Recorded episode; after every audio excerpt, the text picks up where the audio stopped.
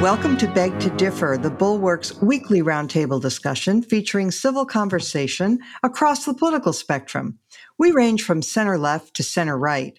I'm Mona Charen, syndicated columnist and policy editor at the Bulwark. I'm joined by our regulars, Bill Galston of the Brookings Institution and the Wall Street Journal, Damon Linker of the Week, and Linda Chavez of the Niskanen Center. Our special guest this week, making a return visit, is the nation's premier columnist, George F. Will, who has a new book. It is called American Happiness and Discontents, The Unruly Torrent, 2008 to 2020. Welcome, one and all. George, I want to start with you. I want to talk a little bit about your new book, which is, as always, brimming with insight and wit and lapidary turns of phrase. So one of your trademarks as a columnist is your deep immersion in history, most particularly American history. Sometimes this is a source of, well, at least for your readers, I imagine for you as well. Sometimes it's a source of inspiration, and alternatively, it can be it can offer some perspective on the problems we're facing in the current moment. So I will just give an example from a column that you wrote in April of 2017. It's called "America's Dark Homefront During World War I." Quote: Woodrow Wilson imposed and incited extraordinary repressions.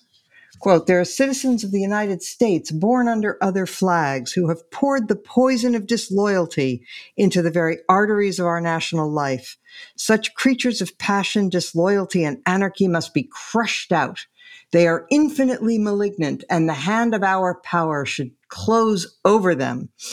And then, unquote, and you go on to describe some of the really quite horrific repressions that were accepted in this country during World War I. When you're presenting those examples, is it to just be a reminder of progress, that things have been, we've lived through some pretty horrific things in our past? That's part of it. One, that's certainly a didactic reason. Another reason is it's just fun. It's fun to see these things. I mean, let me give you an example. I there's this little tidbit in my introduction to my book. I came to Washington in 1970 because Everett Dirksen had died a few months earlier. He had been the leader of the Senate Republicans. They shuffled the leadership, and a Colorado senator named Gordon Allott became chairman of the policy committee, and he said he wanted to hire a Republican academic to write for him, and then is now a Republican academic was kind of an oxymoron. But I Everett Dirksen interested me. He is from Central Illinois, as am I, and he was from Pekin, Illinois, which, for reasons no one quite knows, was named after Peking, China. Oh. And the high school sports teams were called the Pekin Chinks. Oh, gosh. Yeah, oh, gosh, indeed. A little tidbit that suggests that sensibilities have changed for the better. I just like things like that. It's funny. All right. Well, since you're going down memory lane and remembering when you first came to D.C., I will tell you a story about William F. Buckley, who we both knew, and a story about you, because one time Bill and I were talking and mentioning how much, you know, Bill's favorite phrase was that he hated writing but loved having written, as many writers feel. And I was agreeing with that. And then we were talking about deadlines. And Bill, you know, in his inimitable fashion, he said, aren't deadlines liberating, right? Because you just know it's going to get done by X day and time when you have a deadline. So we agreed on that. And then Bill said, he got that, you know, sort of, that puzzled look on his face. And he said, do you know that George Will enjoys the process of writing? I do. You mentioned that. Yeah. I love to write. It's a physical, tactile pleasure putting sentences together and sentences into paragraphs. I've never understood this, oh gosh, it's agony. The great sports columnist Red Smith was of the "Oh, it's agony" school. He said, "Writing, nothing to it. You just open a vein and bleed." Yes. I don't feel that. I don't understand that. If it's that awful, change jobs. Right. Okay. Well, I wish I could have your cheerful approach. And for me, it's more anxiety producing and so forth. But I too like the feeling of having written too much to give it up. So when Scotty Reston was the bureau chief of the New York Times here in Washington and a regular columnist, he told me he had trouble sleeping the night before he knew he was going to have to write a column. Wow, even after all those years? All those years, yes. That's amazing. People are endlessly interesting. Okay, well, I'm curious. So you've written at length in your last book and also in your columns about how you changed your mind about certain things over the last number of decades that you've been doing this. One of them was about the role of the courts. But I want to challenge your cheerfulness because you describe yourself that way in the introduction to this book, and you can't imagine being happier with what you do for a living and so on, which is wonderful. But let me challenge it a little bit because, there have been a number of essays, and we talked about one of them last week on this podcast about the Donald Kagan essay, which I'm sure you read. Robert Kagan, his son, Robert Kagan's essay about, the dangers to the Republic. Our constitutional crisis is already here, he said. Eliot Cohen has something along the same lines in The Atlantic. These are not frivolous people, and they're deeply, deeply worried about the direction of things. Eliot quotes Yeats's famous line from The Second Coming that in our time, the best lack all conviction while the worst are full of passionate intensity. Do you have any of that sense? Yes, I deeply resent the idea that I'm cheerful. I very much enjoy doing what I'm doing, but my stance toward current conditions in the immediate future is summed up in the phrase, pessimism of the intellect, optimism of the will. I'm trying to be cheerful, but there's so much to be uncheerful about.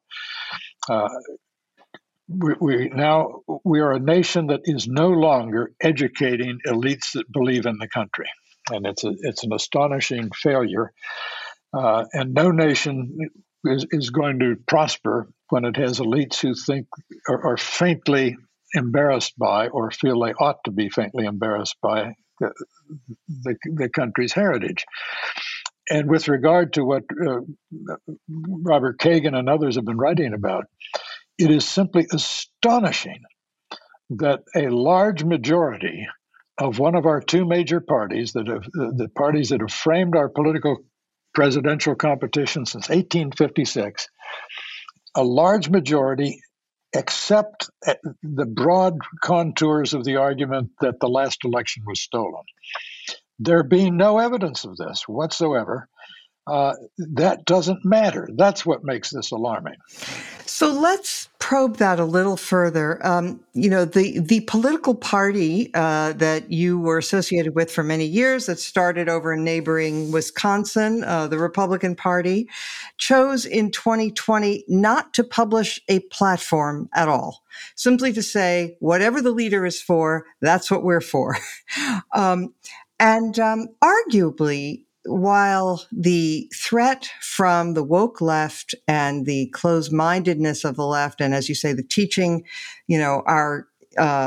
teaching our young not to revere the country or love, in many instances, the country in which they were raised, how do you respond to this argument? The people who are graduates of those institutions that are supposedly destroying the youth of tomorrow tend to be less willing to overturn the structures of American democracy than the party that is constantly proclaiming in the loudest possible fashion its deep patriotism. Yes, it's a very strange situation in which the nature of patriotism itself is being contested.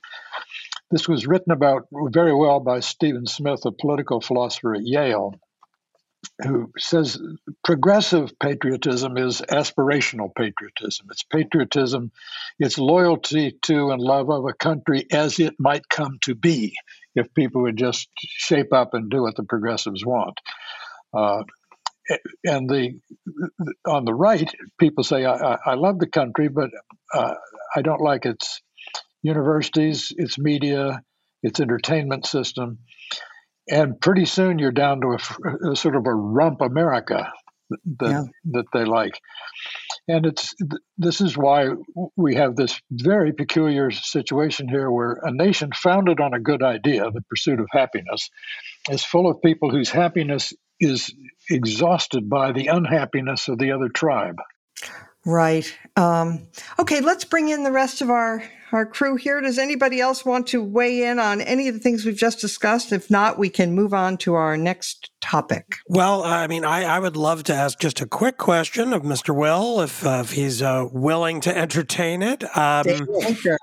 Yes, this is it's great to get this book. I've been reading George since I was a wee tot. I think the first of his compilations of columns I received or bought was Suddenly, which I believe came out right as the Cold War was coming to an end. And I've been reading them ever since and learning ever since about how to be a columnist and to do it well.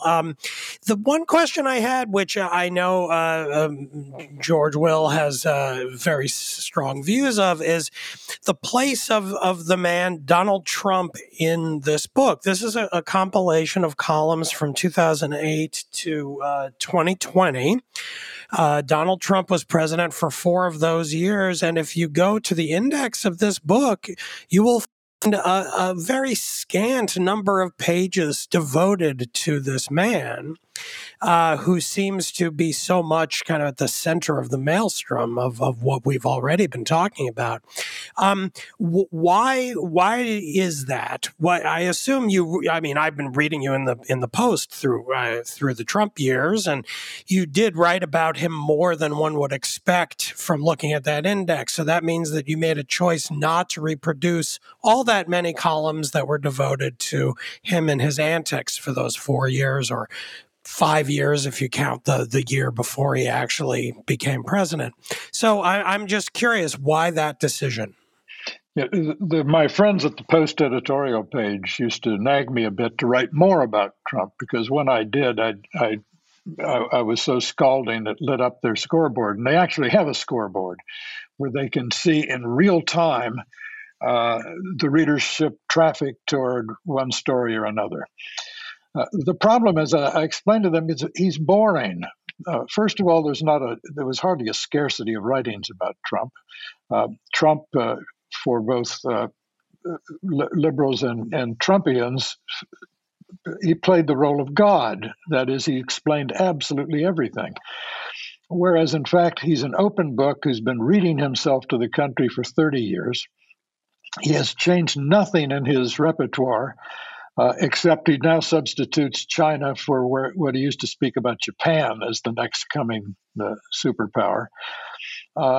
He has one pedal on the organ. He's worked it forever, and he's not interesting to me. And that's one of the reasons. That's one of the reasons I'm vaguely cheerful about 2024, is I do think that when an entertainer becomes a bore, he's in deep trouble, and he is fundamentally and always an entertainer.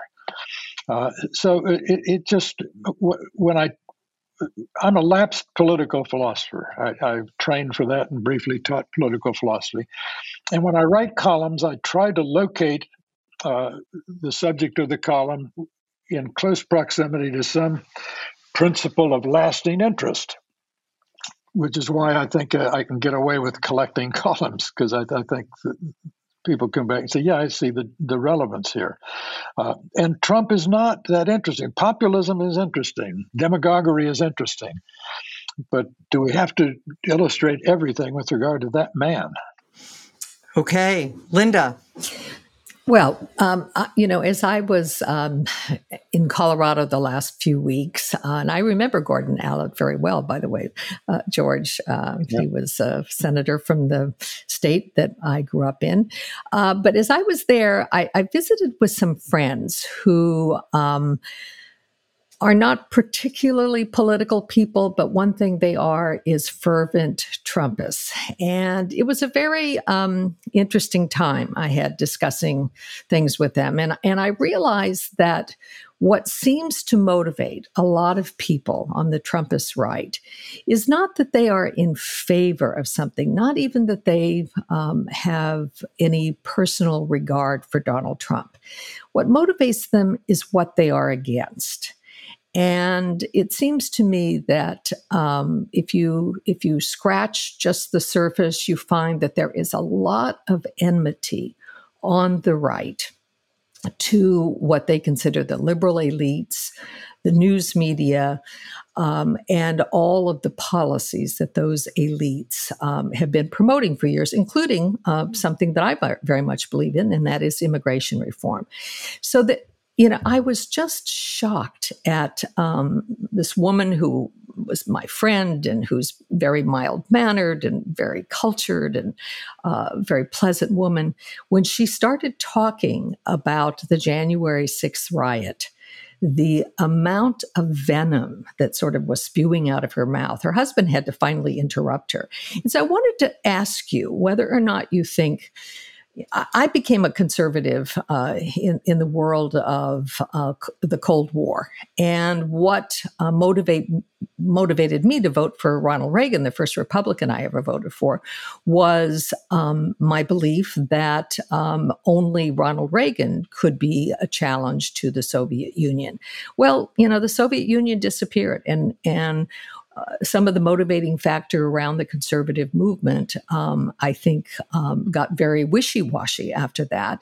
And now we have this, I think, just universal rage at the left and what they have done culturally to our institutions, what they feel about the country, as you rightly said, that they do not have a love of the country that is only an aspirational patriotism that looks to change everything about the country that we have now.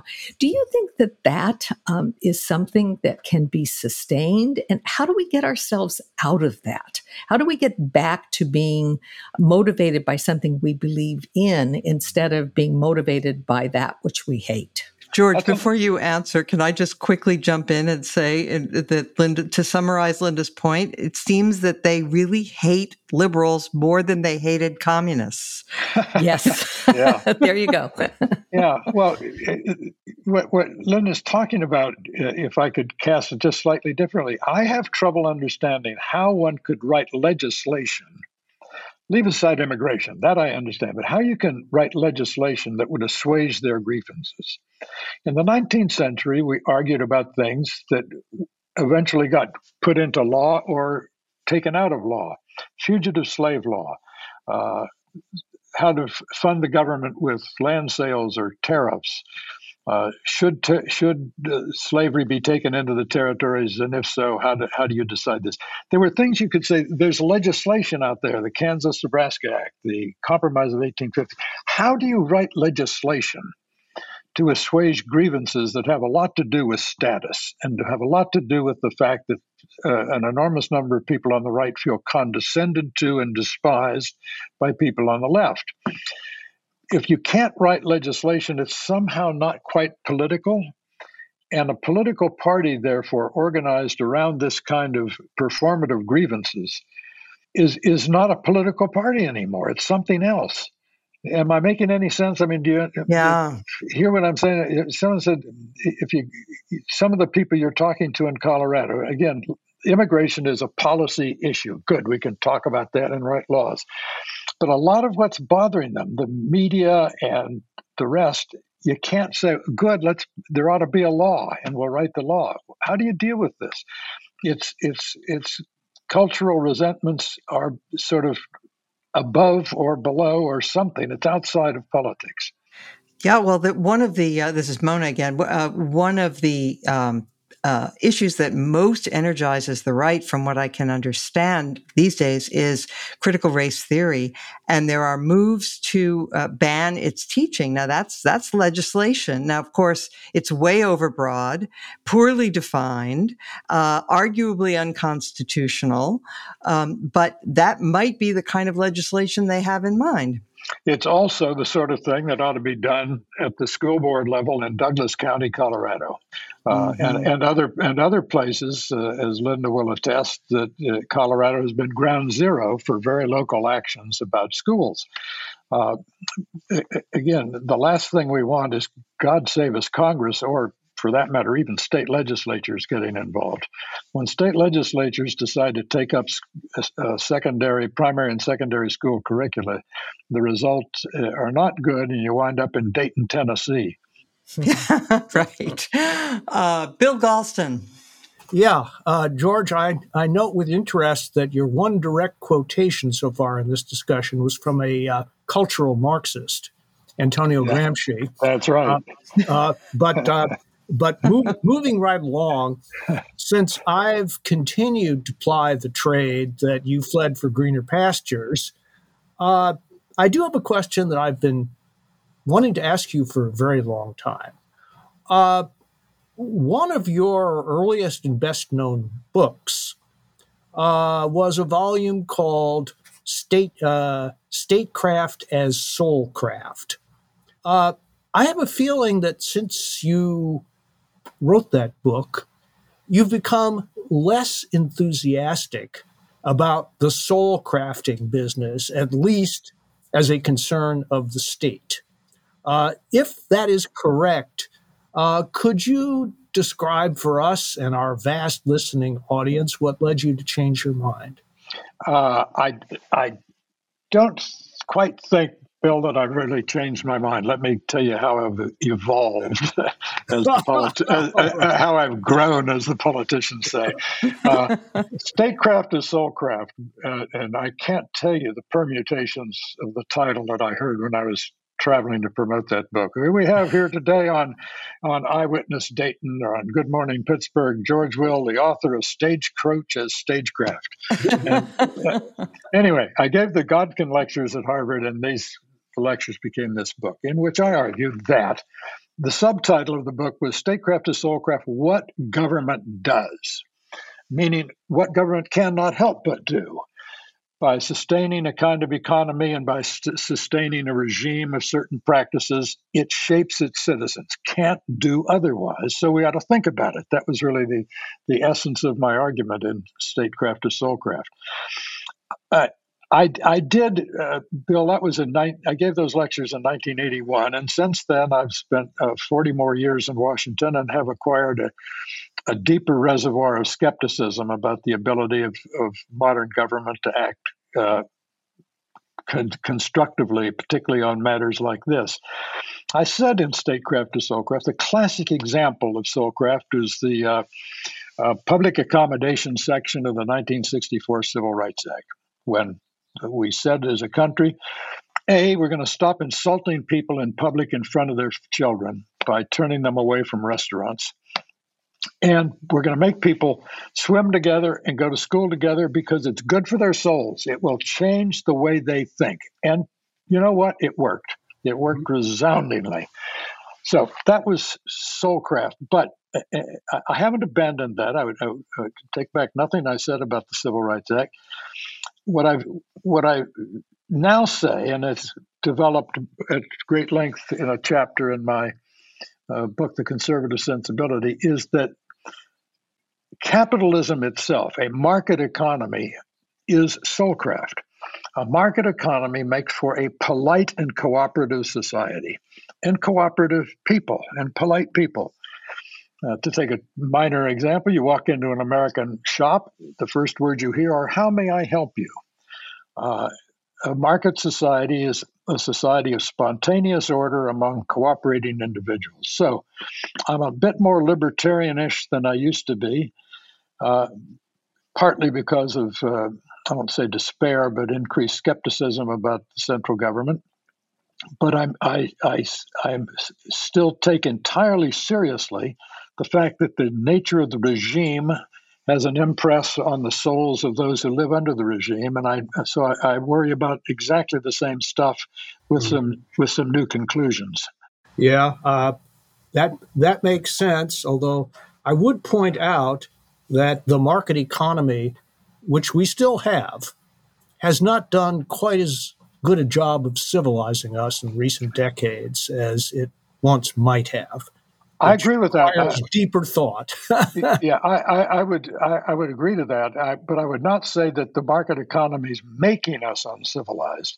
I would say the market economy, for all its civilizing effects, those effects cannot combat autonomous cultural coarsenings that have not to do with the economy.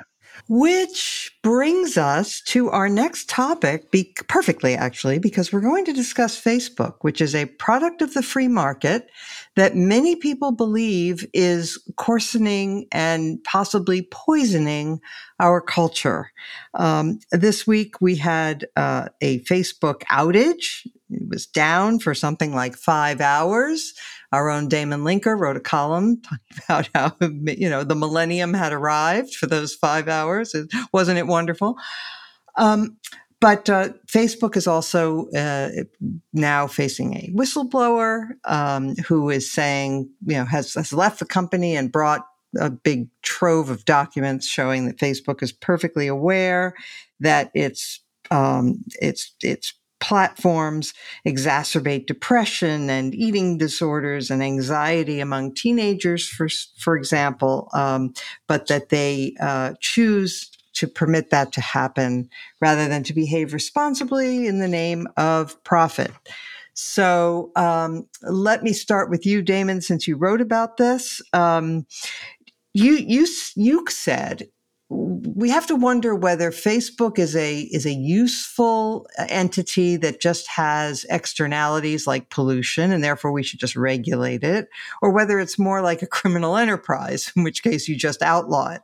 So those were the two choices that you gave. I'm not saying necessarily those are the only two, but care to elaborate? Yeah, I mean, my point was simply that, and in general, I agree. I think I plugged something that Clarence Thomas wrote in a decision a few months ago that kind of gestured in this direction, I think a little sloppily, but in an interesting way, that we don't have adequate law and even thinking about these technology companies, the social media companies, because it's not clear what category to put them in. And so it's not clear whether, if we're going to regulate them, do we regulate them along the lines of a utility or along the lines of a public accommodation.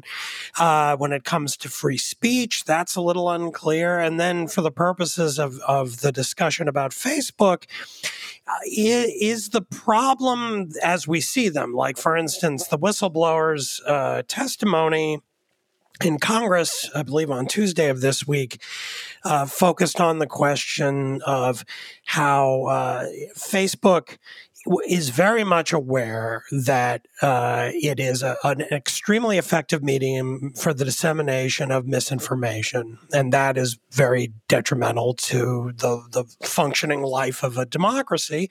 And they also know that another of their holdings, Instagram, has a negative impact on teenagers, and especially teenage girls' emotional well-being by encouraging them to share often doctored photographs of themselves in a kind of clamorous pursuit of likes and positive comments and so forth.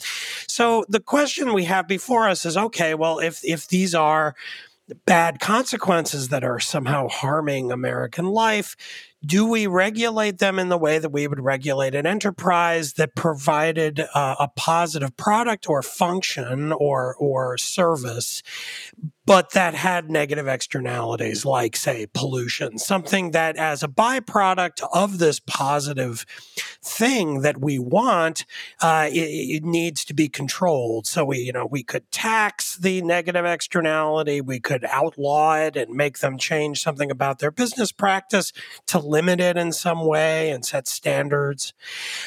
But that's an open question, because then the question becomes, actually, is Facebook, is Instagram actually something that produces the negative effect as a very consequence of the business practice itself. So more like if you're a heroin dealer, is the problem with heroin that the people who use your product are just doing it irresponsibly? Well, no, maybe the very fact of taking it is irresponsible. And if that's the case, then we face the kind of thing that we confront with hard drugs, which we try to prohibit rather than simply regulate, at least in the non-libertarian utopia.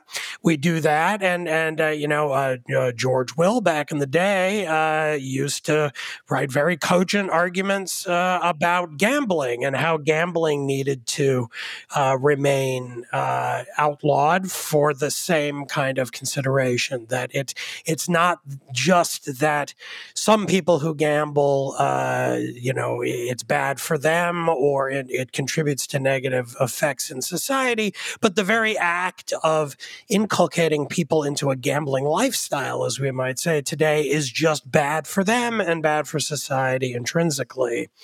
And these are questions I don't really answer in the column because I think we haven't answered them as a society, and they're really hard because there is a way in which the business practices of social media companies who make their money by attempting to harvest information about our preferences and then shaping our preferences in order to more effectively sell advertising is in a way potentially in a different category of enterprise, period. So we have a lot of work to do in doing that kind of first order thinking about even defining what it is these companies are. And only once we've done that can we figure out, well, do we just let them do what they do, or do we need to jump in and attempt to control them a little more differently than we have so far, which is as pretty much with nothing at all. It's been pretty much free reign so far. George, 36% of Americans, at last count, it's probably gone up since then, regularly get their news from Facebook. So they're getting their news from a source that is completely unregulated in the sense that, you know, there are no editors, there are no people making decisions they're responsible for about the truth or falsity of what goes out over Facebook. And furthermore, Facebook has algorithms that specifically move people based on their preferences toward more and more radical and extreme information. So the company in the person of Mark Zuckerberg has been begging for federal regulation for some time now. And some people are suspicious about that. They say, well, yeah, he of course wants to be regulated because he's, you know, got $1 trillion, but his competitors will be harmed and he'll be benefited. So what is your sense of all this? My sense is, first of all, that regulating Facebook will help entrench Facebook. Whereas if left to its own natural course, is apt to go the way of the Roman, Carolingian, Ottoman, Habsburg, British, and Roman empires. Why do we assume that Facebook is forever and these other empires weren't? Second, I hear an echo here of earlier moral panics, comic books, video games, etc., but particularly in the 1950s, when we went from 1950 with essentially no televisions to 1960, everyone was watching television, there was a great moral panic about the power of advertising. John Kenneth Galbraith wrote a supremely silly book called The Affluent Society, in which he said the law of supply and demand is now obviated because manufacturers can manufacture whatever demand they find it convenient to satisfy, such as the power of advertising. His book came out just as the might of merchandising might of the Ford Motor Company was put behind the Edsel, which proved to be inadequate. I think Facebook may be a little bit like cigarettes, but not entirely. Cigarettes are inherently and always harmful when used as intended. Mm-hmm. Facebook is not like that. Now, I'm not the right guy to talk about this because I've never seen Facebook, literally.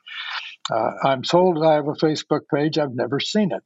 I'm just not interested. But it seems to me before we turn to the government, maybe we ought to turn to parents who are sitting around the table and they could talk to, and heaven forbid, actually have rules that they enforce with their children regarding the use of these screens. Because if it isn't done by parents, it is not going to be done well. It might not be done well by parents, but it will only be done well by parents. Linda, one of the proposals that's out there is that such regulation as will exist would simply require Facebook and its competitors to empower parents by making it easy. Of course, the kids are going to know how to use these platforms better than their parents. So it would be required that the platforms make it, sort of parent friendly in a way that, and by the way, people use it on their phones even more than on their laptops or whatever. So yeah, it would have to be something where the parents could control it. What do you think about that? Is that adequate? Or what's your view? Well, I'm not quite as much of an old fuddy-duddy as George Will. I have actually seen Facebook. I have a Facebook page, but I never use it. So I'm not the best person to talk about this, but I will say that I think Bill is absolutely George is absolutely on to something when he talks about it being the parents' role. The problem is that the parents are also on Facebook and the grandparents are on Facebook. I don't know how you go about regulating an enterprise that is as omnipresent as Facebook is in American culture today. And what you're really talking about is not so much the content that is on there as it is the way in which the company is driving the participants to pages and information based on algorithms, which, according to the whistleblower this last week, essentially try to encourage anger, try to encourage hate in some cases. And that to me seems more the problem than anything. And whether or not there would be a way to regulate the company from using these kinds of algorithms, I mean, again, I think George's point about advertising is correct. I mean, what these platforms are is really a vehicle for delivering advertisements to the people who are on them. That is their business model. They want to ensure clicks. They want to ensure people, to go to sites that will gain, revenue as a result of being directed there. They want to sell products. And they use personal information about the participants and their habits in order to skew people in that direction. So if there's ever going to be any kind of regulation, it seems it would have to be in the nature of how much Facebook as an entity can basically spy on us and know what pages we're reading in newspapers, know what publications we read, know enough about us to be able to skew us in these very destructive ways. But I think George also has a point that Facebook may not be around forever. I don't know how I really don't know how you stop this kind of thing. Maybe one of the other people on the panel does, but I have to admit, I don't. So one wise Silicon Valley head once said, if a product is free, you are the product. 75% of Facebook users, according to another poll, did not know that Facebook compiles information on their tastes and other demographic factors about them, which is kind of interesting. But Bill, I'll come to you on this. One of the worries that people express is, look, these algorithms, because Facebook makes its money, they call it the attention economy, but I don't really think that's any different from other forms of of advertising. But in any event, they want to keep your eyeballs on their screen. Mm-hmm. And and they have found that the best way to keep people's eyeballs is to make them angry or upset. And their algorithms gear people toward that. So they use the example of a 13-year-old girl who goes onto Facebook and searches for things about healthy eating. And it's really a very short trip they've shown from looking for healthy eating recommendations to getting to sites that promote anorexia as a fashion thing. So that is the kind of twisting of people's interests and distorting of their desires that people worry social media is particularly pernicious in doing. Well, Mona, you've hit on exactly the point that I wanted to emphasize. This is terra incognita for a lot of us, particularly those of us of, shall we say, the older persuasion. And I've been hunting around for metaphors, analogies that can begin to frame my confusion and uncertainty. In the early days of Facebook, the prevailing image was of a huge virtual Hyde Park where anybody could enter, anybody could speak, anybody could listen. And as you wandered around in this Hyde Park, you would hear somebody saying something interesting or provocative, something you agree with. You tarry to listen. And perhaps when it's time for the question period, you pose a question, you talk back, etc. It's hard to get upset about that, even though there may be some externalities that we need to attend to. But suppose that's not exactly the right picture. Suppose there's someone at the gateway or nearby who is saying, in effect, I understand that you don't like black people or Jews. Did you know that there are groups right over there of other people who don't like black people? Maybe you want to go there and hear some more about their reasons for not liking black people. And so it is not the market exactly that's doing this sorting. It is a form of social engineering being carried out for profit-making purposes by Facebook. Query, is there something actionable in that act? Is every form of legislation to regulate that form of social engineering per se unconstitutional or illegitimate? I am not sure that the answer to that question is no.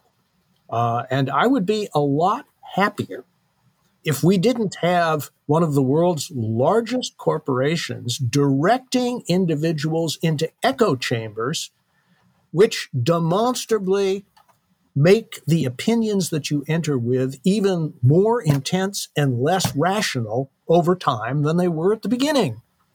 So I think there is real food for thought here, and I hope an opportunity for action. Yeah, Bill, I just want to say plus one to that because, it does present one possible explanation for the explosion of craziness and nonsense that we see in American life now, where an entire, group of the Republican Party, a big portion of the Republican mm-hmm. Party believes things that are manifestly false. This was not the case a few years ago. So something has changed about the information environment, and the emotional environment that has been created. And some of that is, cable news and people self-sorting into their silos. But some of it is, I think, almost certainly social media as well. Mm.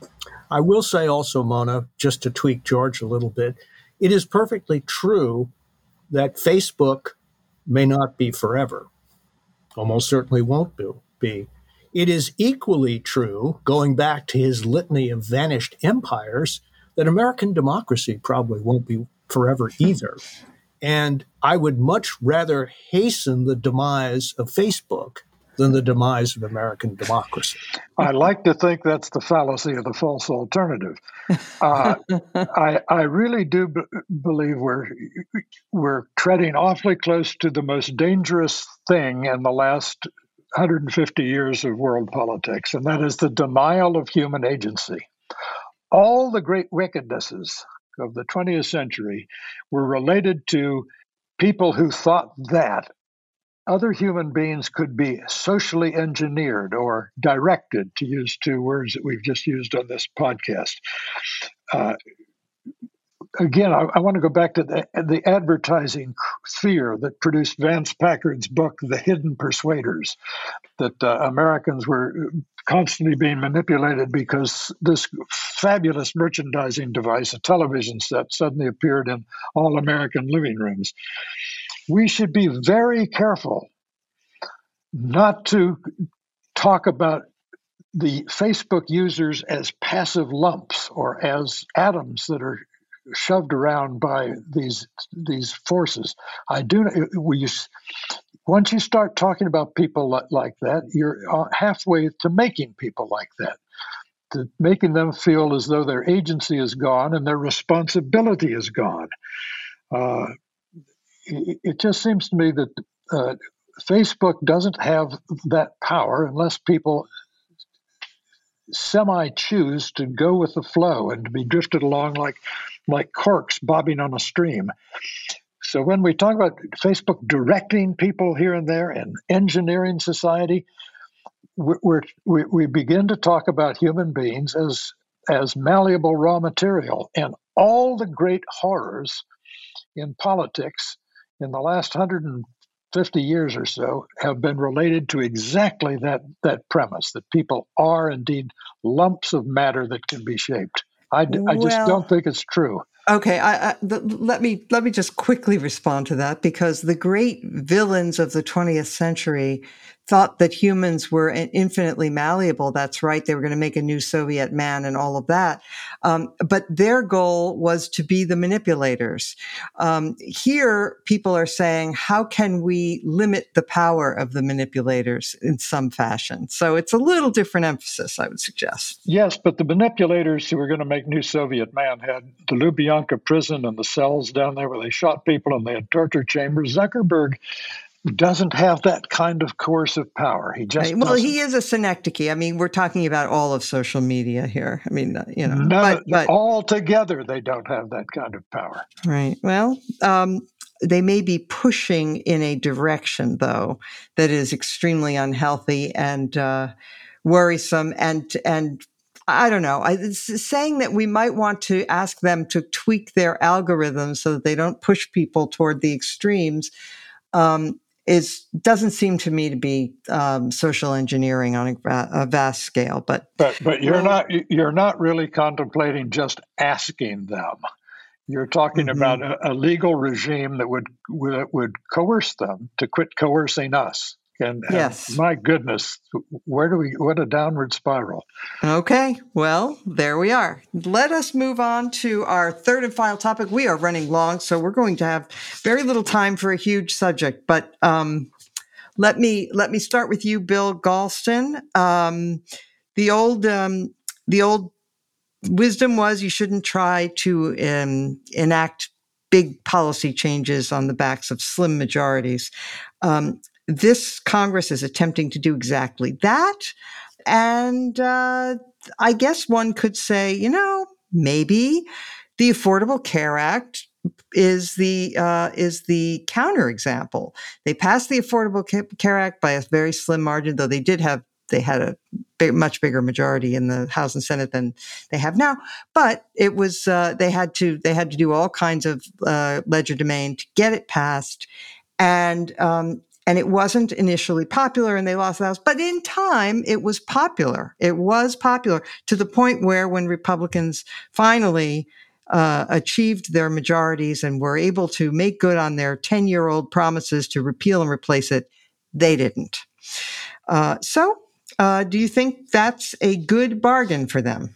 I really can't predict the future. I can't predict the consequences of major acts that produce legal acts that produce discontinuities.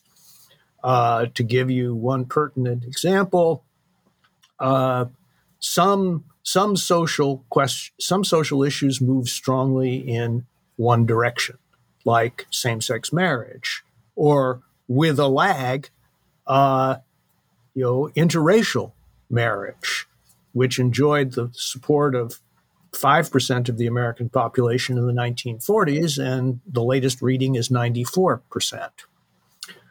I will say this. I think that the president and the Democrats are overreading the meaning of the 2020 election pretty significantly. And they are likely to pay a price for that, at least in the short term. I do believe that setting aside the process and looking at the substance, there is much to be said for a child allowance that is directed towards working class and even some middle class Americans, though not everybody. And I think there is something to be said for modified versions of much of what is contained in the reconciliation bill.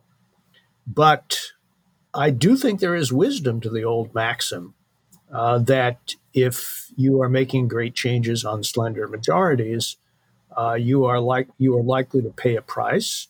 And one of the prices, as we've seen, is that close to half the country will not even consider accepting what you have done over their heads, and will try to reverse it as soon as they have the power to do so, leading to policy instability, years of wasted thought, wasted energy, wasted passion over issues that could have been resolved more consensually. So if you ask me, should these sorts of changes be done without the kind of process that produced 69 votes in the Senate of the United States for the infrastructure bill that's now languishing in the House? The answer is preferably no.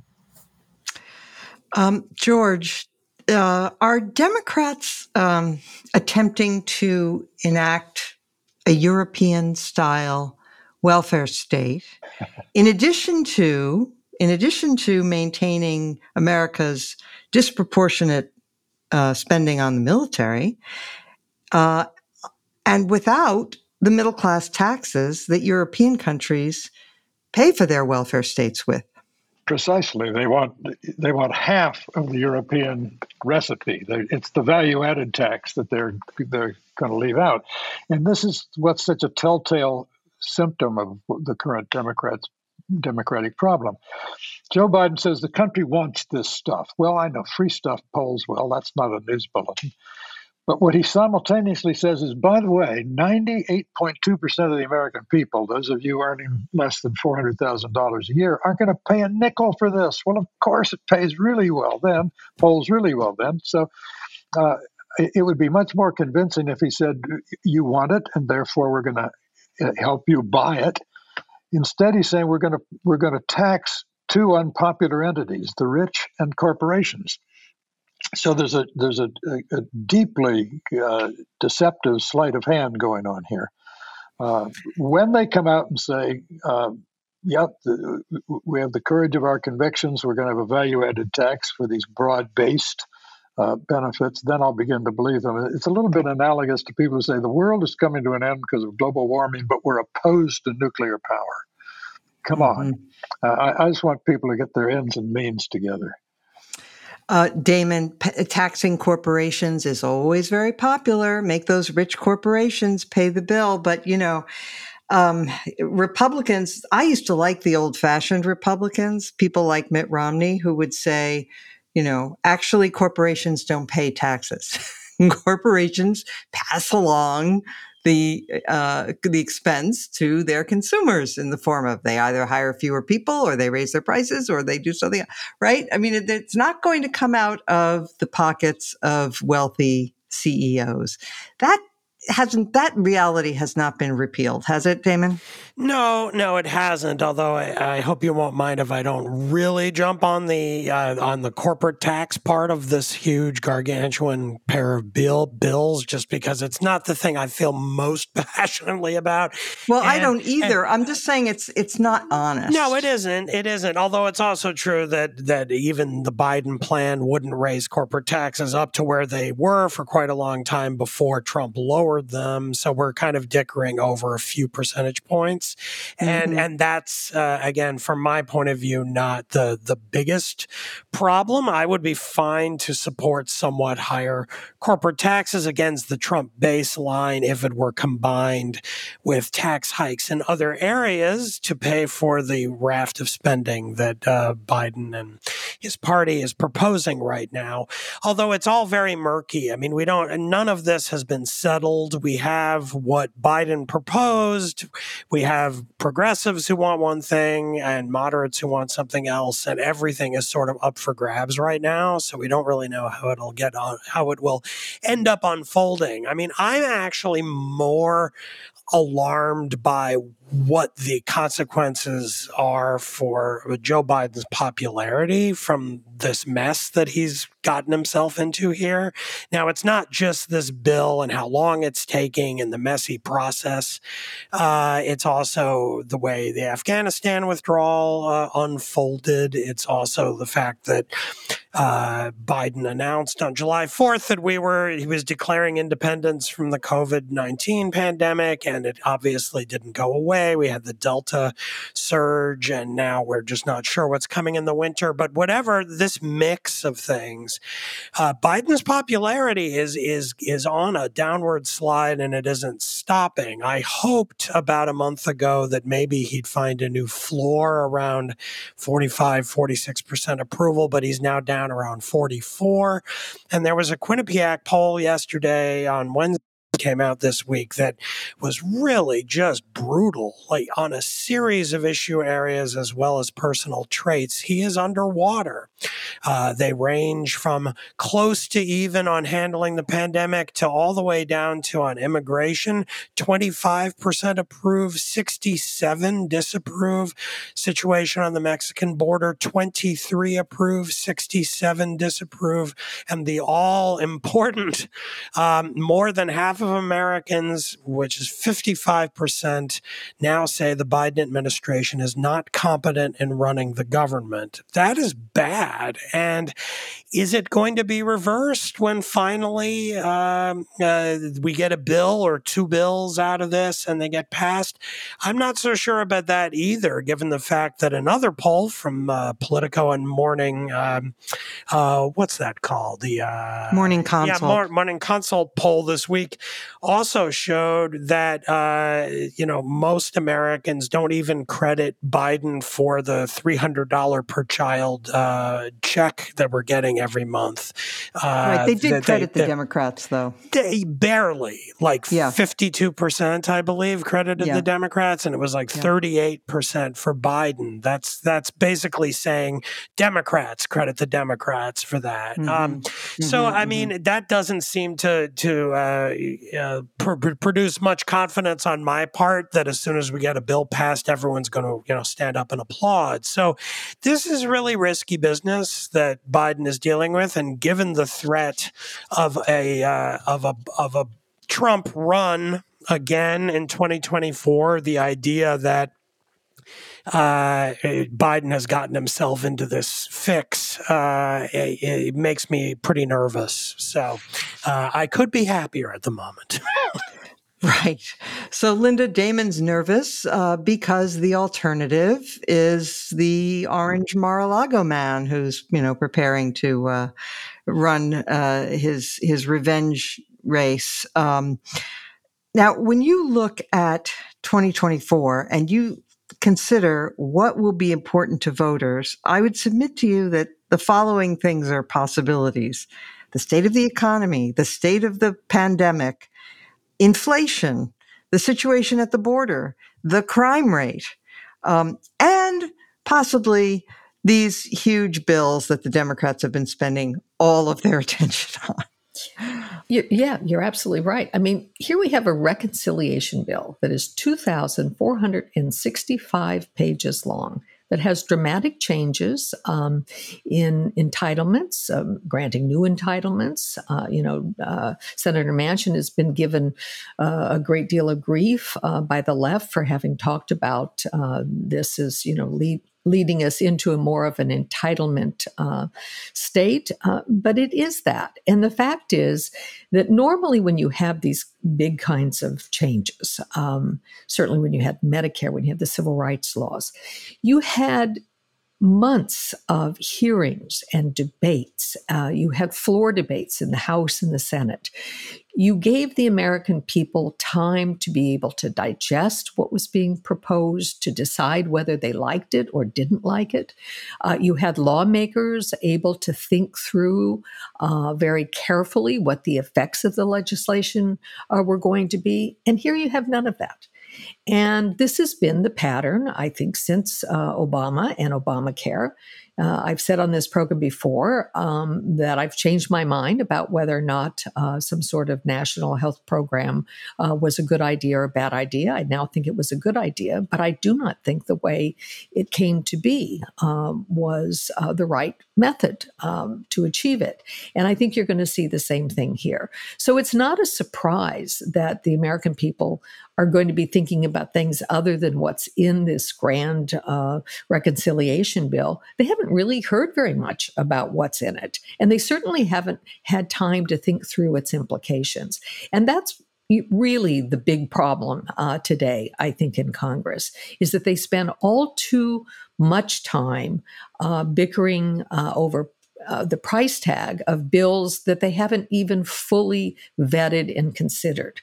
And this is just not the way to run a democracy, in my view. I think that, we really, when you're talking about big changes, whether on climate or childcare or entitlements for the elderly, that these are things that have to be thought through. And we've had none of that. And so, of course, Biden's not going to get any credit for it. And the bigger picture, exactly what you described, is going to be the issue that's going to determine the election in 2024. And the way it's looking right now, I don't see anybody able to challenge Donald Trump in the Republican Party. And I'm not altogether confident that if we have a Donald Trump versus Joe Biden presidential election in 2024, that the outcome will be the same as it was last time. Okay, Linda, I've caught you out. Earlier, you said you were not a fuddy-duddy, but you are. You're saying you think things should be thought through and considered. No, I said I wasn't as much of a fuddy-duddy as George Will. That's a slight qualification. All right. Well, look, I will just add one thing, which is I do think that, agreeing with everything you said, but one of the reasons we find ourselves in this position is the abuse of the filibuster. When the filibuster became a tool for absolutely everything, demanding that everything had to pass by a supermajority, the party that had a majority, if they didn't have a 2/3 majority or a 60-vote majority rather, is kind of forced to throw everything that they want to achieve into these huge bills that they can pass on reconciliation without having to endure a filibuster. So that is, I think, part of the mess is the overuse of the filibuster. And by the way, this week, Mitch McConnell, because he was apparently frightened of moves and talk among in the Democratic caucus of possibly ending the filibuster in order to deal with the debt limit, caved on that issue and said he would not filibuster an attempt to raise the debt ceiling temporarily, only until December, but at least we're no longer, I think while we were speaking today, they probably raised it so that at least for a couple more months, we don't have to worry about defaulting. All right. We now come to our final segment. I'm very sorry we've run long. So let us get to our highlights and lowlights of the week. Bill Galston. This will be simple, Mona. I'll make it fast. My highlight of the week was receiving and reading George Will's latest book. There are 192, if my count is correct, entries in the book. And so I asked myself at the end of this cheerful process, what was my favorite item? I narrowed it down to two. The second place finisher was an item I can commend to all under the title of Aristotle and the Bikini-Clad Baristas. I will leave it to your imagination as to how that particular one spun out. But my favorite was an item called Baseball's Common Law. Like George, I am a white male of a certain age, and therefore, or this is almost a syllogism, a baseball fan. And his distinction between the laws of baseball and the common law of baseball, otherwise the norms of baseball, maps very neatly onto contemporary discussions of the ills of our constitutional democracy, where what is not written but was once enforceable is now both unwritten and unenforceable, to the great detriment of everybody. One line from this essay must suffice. When a reporter asked Gaylord Perry's 5-year-old daughter if her father threw a spitball, she replied, quote, "It's a hard slider." Now, that is formative parental education for you. Okay, thank you. Damon Linker. Okay, this is a little less lighthearted than that. This firmly goes in the category of low light of the week. Put it in the folder marked what conservatism has become, at least intellectual conservatism has become in 2021 America.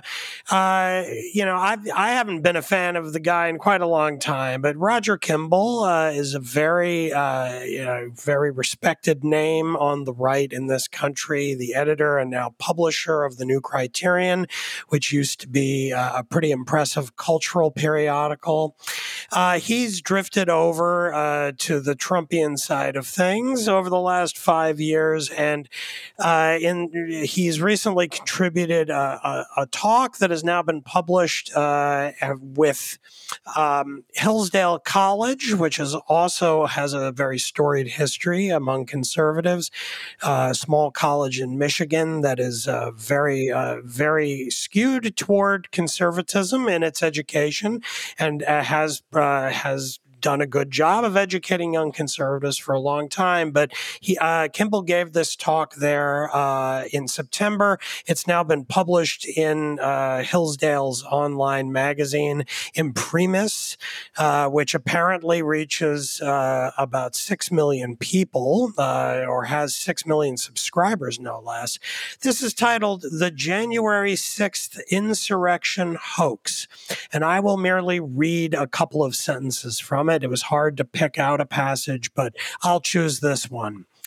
As the years go by, historians, if the censors allow them access to the documents and give them leave to publish their findings, may well count the 2016 presidential election as the last fair and open democratic election in U.S. history. I know we are not supposed to say that.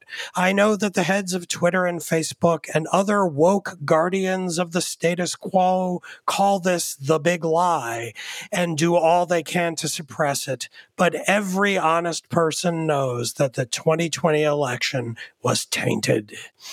So there you go, Roger Kimball's onward descent into the mire continues. Thank you, Damon. Taking nothing away from your point, I would just like to state that that 6 million figure for subscribers is dubious. I used to receive Imprimis for years, never paid for it once. So they have some other system other than paid subscribers. I'm not surprised.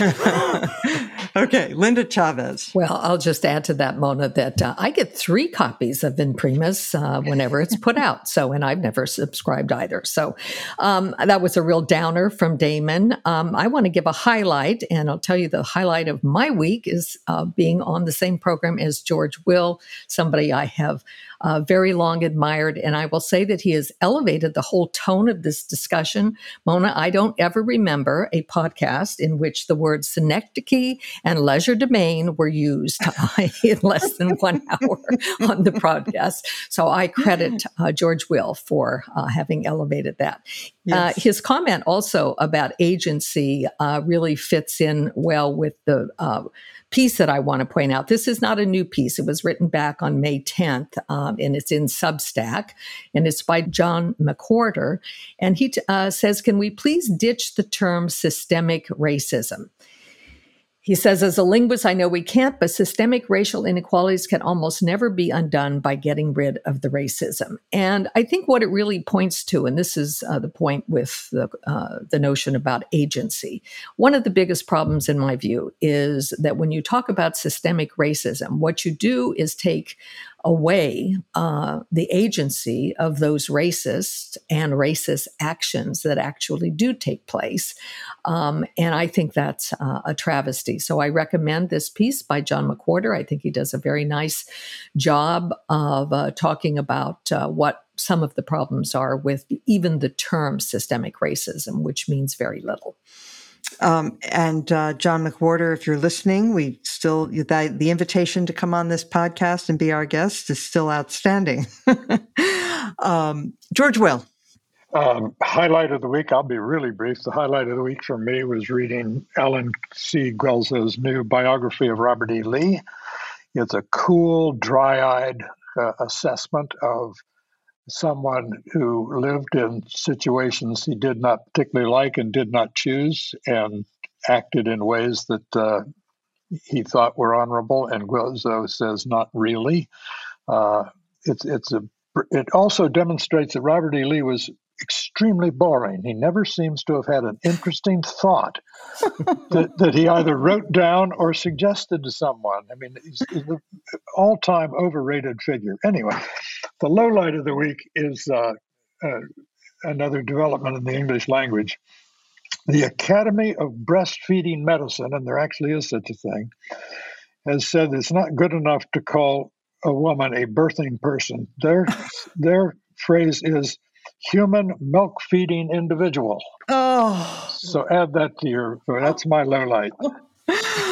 Yes. Oh, yes. That is even worse than pregnant people, which has been bothering me for some time.